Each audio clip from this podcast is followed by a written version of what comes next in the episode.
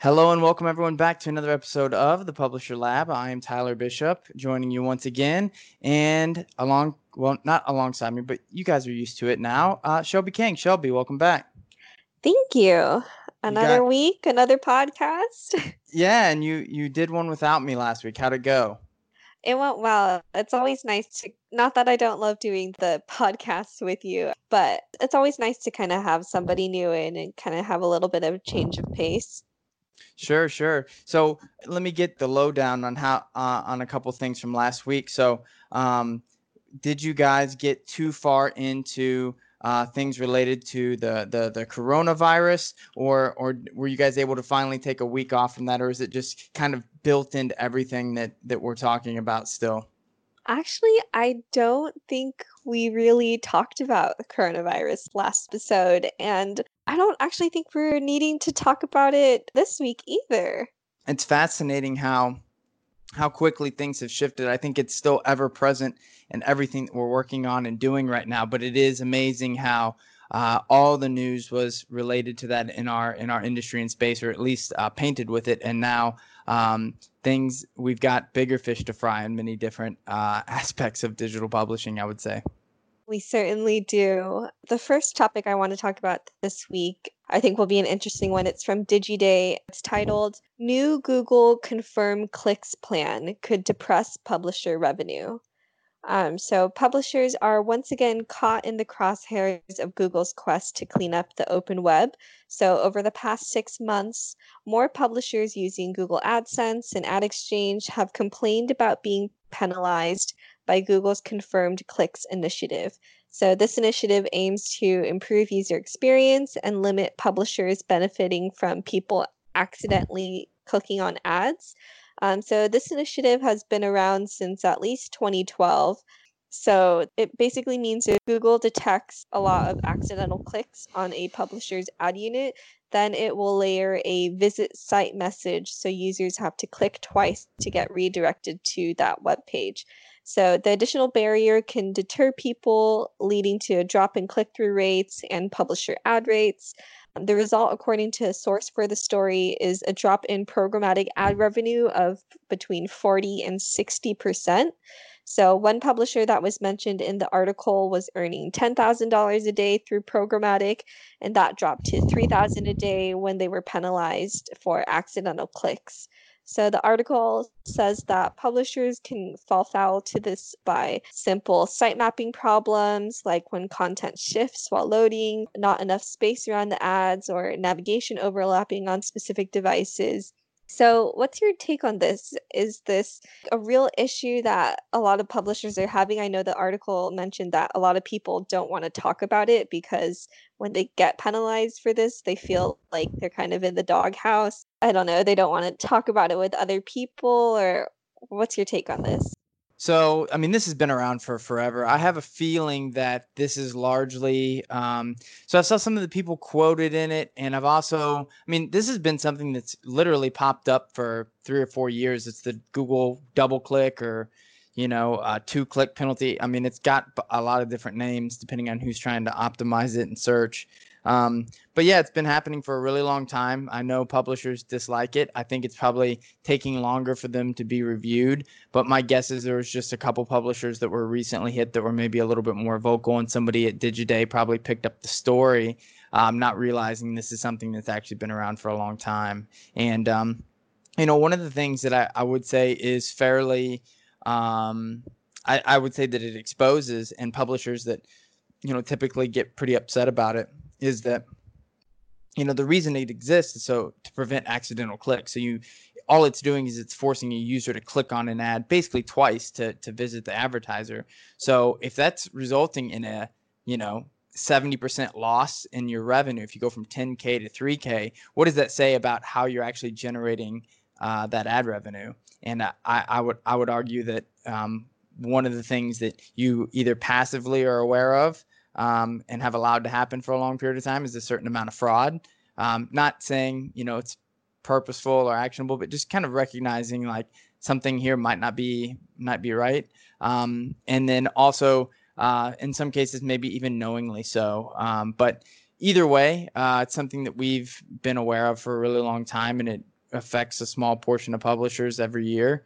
And yeah, I would say the reason why you're probably hearing about it now is Google's probably not uh, reviewing them. They're still not. I mean, we've I think we've written a blog about it a long time ago about how to actually um, make sure that you've done the things necessary to to get out of it if you've been affected by it.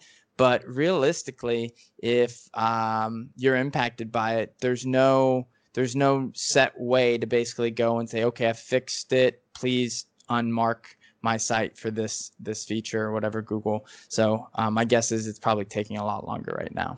Yeah, that was definitely one of the things that was kind of highlighted in that article too. Is that um, especially since the payout is net 30, you don't really know whether you fixed it until you know a month later, and you can kind of see if you still got some things to work on. Um, all right, so the next topic I have on deck today is from Search Engine Journal, and it's about the future of AMP. So, um, Google incentivized publishers to implement AMP. And if you don't know what AMP is, it's accelerated mobile pages. Yes. Okay. Google incentivized publishers to implement AMP by a requirement for publishers that want their articles featured in Google's prominent top stories carousel. But one of the recent announcements came out that Google plans to lift AMP requirements beginning in 2021. So publishers are kind of reevaluating whether resources are better spent optimizing to appear in the top stories section without AMP or whether it's easier to kind of just continue maintaining the AMP versions of their pages. So I wanted to kind of pick your brain on where you see that going in the future and what that's going to look like. So, um, I mean, AMP AMP in general is as a user, I will say there's times whenever I I, I, I hate to admit this, I, I like it. I like it because it it does load fast. But generally, what I like is I like the Apple Reader version of a page, which takes away a lot of things from a publisher. It just gives you the content and and not very much else. And uh, AMP kind of reminds me of that. Um, but I really, really hate everything about what Google is doing in terms of like you click the result and Google just takes you right to where on the page the information is. Uh, as a user, it seems like it's good, but a lot of times you miss context. And I think context is everything. And when you're talking about queries like this, Google is doing this because it doesn't feel like maybe it can get away with just like basically stealing the content and putting it in the SERP like they've done with uh, rich snippets and the knowledge graph for such a long time. So for me, I, I, I see this and I'm frustrated with it in two ways. One, I think it's just one barely one step removed from Google basically just um, scraping the internet's content and just giving it to people, uh, sans any um, you know credit to the publisher. And then the second is then on top of all this, Google has released, you know, we talked about the web core vitals and things like that here recently. Google is telling sites to optimize for the viewport of the user, but how in the hell is a publisher supposed to optimize for the u- viewport when you have no idea what random place on the page Google is going to anchor that user in? So you might have a page that answers multiple queries. So how are you supposed to optimize the load for wherever Google is going to drop that user on your page. And I think that that is it's if you're a publisher right now, you have to look at Google kind of with your hands up in the air just saying like are are you being serious right now? How can you do all these things um, and and basically speak out of both sides of your mouth? And the the answer to that is none of these teams communicate with each other whatsoever. It's essentially every one of these departments at Google is a separate business and they're completely non-coordinated and it seems to have gotten worse as they've worked remotely here they don't circumvent any of the other issues that others have remotely. So i would just say as, as a publisher i, I understand the frustrations. I, I don't have great answers for you. The biggest thing that i would i would tell you at this point is to try to ignore the fact that it's frustrating and don't worry right now about trying to over optimize around these features because if there's one thing that we know um, we can know this from amp um, is that google will pivot off of things that ultimately are uh, basically non-starters for users over time or are largely ineffective And while this does seem like something they are implementing more broadly, um, we've definitely seen them roll back things like this uh, over time. So um, maybe don't panic yet. Yeah, that that's definitely a good point when I was asking the question of whether, you know, what the future of AMP will be like, I was like, well, it can't go away. I mean, Google has a whole team dedicated to AMP, and we, we've met some of these people, and it's like, what happens to those people? So that's a good point that you make that there's um, a lot of separate teams and that there's kind of no communication, and it kind of just leaves publishers in the dust scratching our heads. But the next topic I have on deck is also from DigiDay. I think all the topics this week are either DigiDay or Search Engine Journal. Um, but this one is titled Spared for Now Large Publishers Live in Fear of Amazon Commission Cuts. Um, so we talked about the commission cuts a couple months. I'm saying a couple months, but I think it's probably only about a month ago. But major publishers who do business with Amazon seem to be spared from these cuts. Um, at least that's for now. So, according to people familiar with the matter, rates have remained the same for commerce publishers, including CNN's Underscored, the New York Times Wirecutter, Vox Media, um, New York Magazine. So, it turns out that high volume publishers typically have their own unique deals with Amazon, unlike the hundreds of thousands of other sellers or YouTubers or smaller websites and individuals who use Amazon's affiliate program. So the cuts have hit smaller affiliates harder than large publishers, which has gathered more than 18,000 people to sign a petition on change.org that is requesting Amazon to change the rates back. So I just wanted to bring this up because I honestly didn't know about the different deals that go on with larger publishers. And it kind of just seems really unfair that Amazon would cut rates for everybody else besides large publishers. So when I read the article, I was somewhat, uh, I guess, unfamiliar with the fact that Amazon had these types of relationships with quote unquote larger publishers. It's a very, very small number. Um, we've talked about this a bit before, but I don't see Amazon rolling this back for smaller or larger pro- publishers in terms of taking less commission or getting more strict in the way that they offer um, commissions to publishers that send traffic to their their platform. In fact, I don't know if you saw this or not this week, but Amazon is actually uh, offering publisher publishers basically their own CMS now, where publishers can go in and write content like top five vacuums and stuff like that, and actually publish the content directly to Amazon. And um, I, I, find that fascinating too. I, I, think if you're a publisher and you're looking at that and you're like, oh, great, Amazon is going to send me traffic and I can make money off of you know products that people buy after clicking on my article i think you've got to basically look at that and just say you've got to avoid that trap i mean how many times have we heard this story but don't give your content away um, especially to amazon but yeah so i would just say in in general large publishers, small publishers, everyone is going to continue to see Amazon probably get progressively aggressive in the way that they approach um, benefits for publishers. Realistically, all of this is Amazon competing with Google, and you're going to see Amazon try to find more and more ways to um, basically circumvent Google search as a means of finding and buying products on Amazon, and they will use publishers for that for a while. Um, but ultimately, once they figure out the perfect system, they would love to find a way to cut publishers out completely. All right. Um, so the last topic I have on deck is about Instagram, and they are saying that websites may need permission to embed posts. So, site owners um, might need to get permission from Instagram users before embedding their posts on a web page. And this is according to a, a statement that Instagram has recently made. So, Newsweek is currently being sued for copyright infringement by a photographer whose Instagram post was embedded on their site without permission. So, the decisions made in this case could have long lasting implications for site owners when it comes to using media uploaded to Instagram. Um, the interesting thing about this case with Newsweek is that Newsweek actually reached out to the photographer asking for permission to use one of their photos. But after being turned down, Newsweek instead embedded the photographer's Instagram post on their site. Um, so now they're being sued for it. But the publication defends its actions by saying permission isn't really required because the photo was embedded from Instagram rather than being uploaded directly. and in Instagram's terms and policies, all pictures uploaded forego any licensings or rights with that, but it doesn't necessarily extend to embedded posts.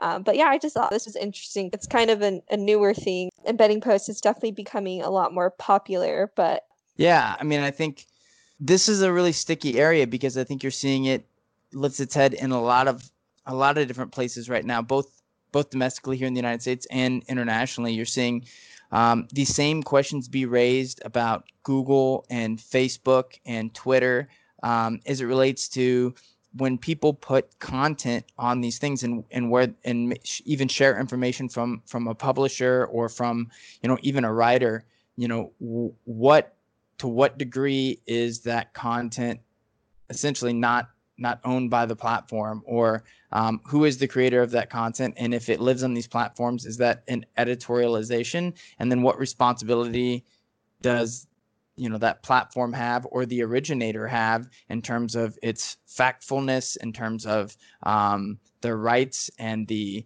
uh, the I guess the ability to extract revenue from that content. So I, I think that this is an area that we're going to see actually get more complex and maybe even be something that is the crux of some of the antitrust legislation that's being levied against some of the the major parties in the space. Um, that's actually all the topics that I've got going on this week. Um, is there anything you wanted to add in?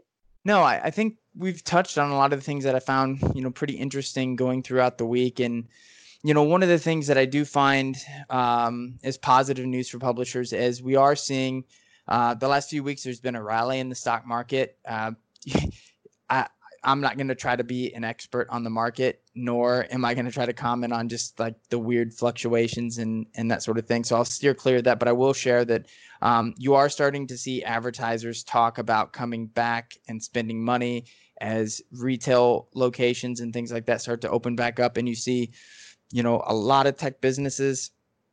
I mean, I hate to say it, but Amazon, Facebook, Google, Apple, Apple, Amazon, Facebook, Google. Yeah, that's the big four. Um, they all have the highest stock price they've ever hit in history um, earlier this week. So I look at that and I I think you know these these platforms, despite the economy itself, uh, still I mean they they've definitely gained power and grown in this. But there are, you could say the same thing about all large brands and good, bad, um, ugly doesn't matter. Um, those those large organizations and brands are the ones that are spending large amounts of money in digital advertising, and I think this is going to expedite the shift um, to to more digital spending. And I'm not the only one saying this; you're seeing this a lot of places. So I think if you are a publisher, um, I think even though this industry's been hit hard by uh, the pandemic and a lot of the uh, I guess economic fallout from it, I do think that um, will be one of the first ones to recover because of the nature of digital. Yes, that's something to look forward to for sure. Um, is there anything else you're looking forward to in terms of just the world kind of opening up again or the US opening up again? You know, I've admit I've been going to restaurants again uh, as things have opened up here where we're at uh, in San Diego, California, and I really missed being able to eat food in a restaurant. Um, when you take food out, it's just not the same. Um, so I, I, really missed I really missed that. And uh, I had um, had Italian food at one of my favorite places here in San Diego, and there's just no other way I could have had that, and I just super missed it. So uh, it's more just appreciating something that I, I had dearly missed. So yeah, I'm, I'm I'm excited that I've got that again. But in in the grand scheme of things, it's just you know we all have our little personal things that I think we we enjoy and, and we get out of life. And hopefully, all of us can be more thankful because of noticing just how trivial some of these things can really be. Yeah. At this moment in time, it's definitely about the little victories. So, what about you? Is there anything as a result of kind of things, let's just say they're on the upswing, um, that you're looking forward to, or anything that you're particularly excited about?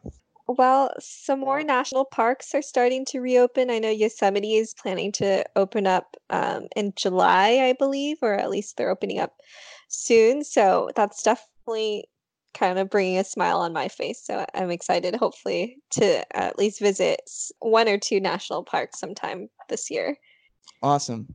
Well, hopefully all of our listeners are having a chance to enjoy something uh, that they've maybe missed out on over the past few weeks or months. And if you're a digital publisher, which if you're not, I don't know why you're probably listening to this podcast. But either way, um, we hope that you continue to see success with your properties and um, let us know if you have questions or if there's anything in particular you'd like us to dive in deep deeper on, uh, you can visit us at uh, publisherlabpodcast.com and submit questions or follow along in a lot of different ways. Thank you all for joining us on another episode of the Publisher Lab.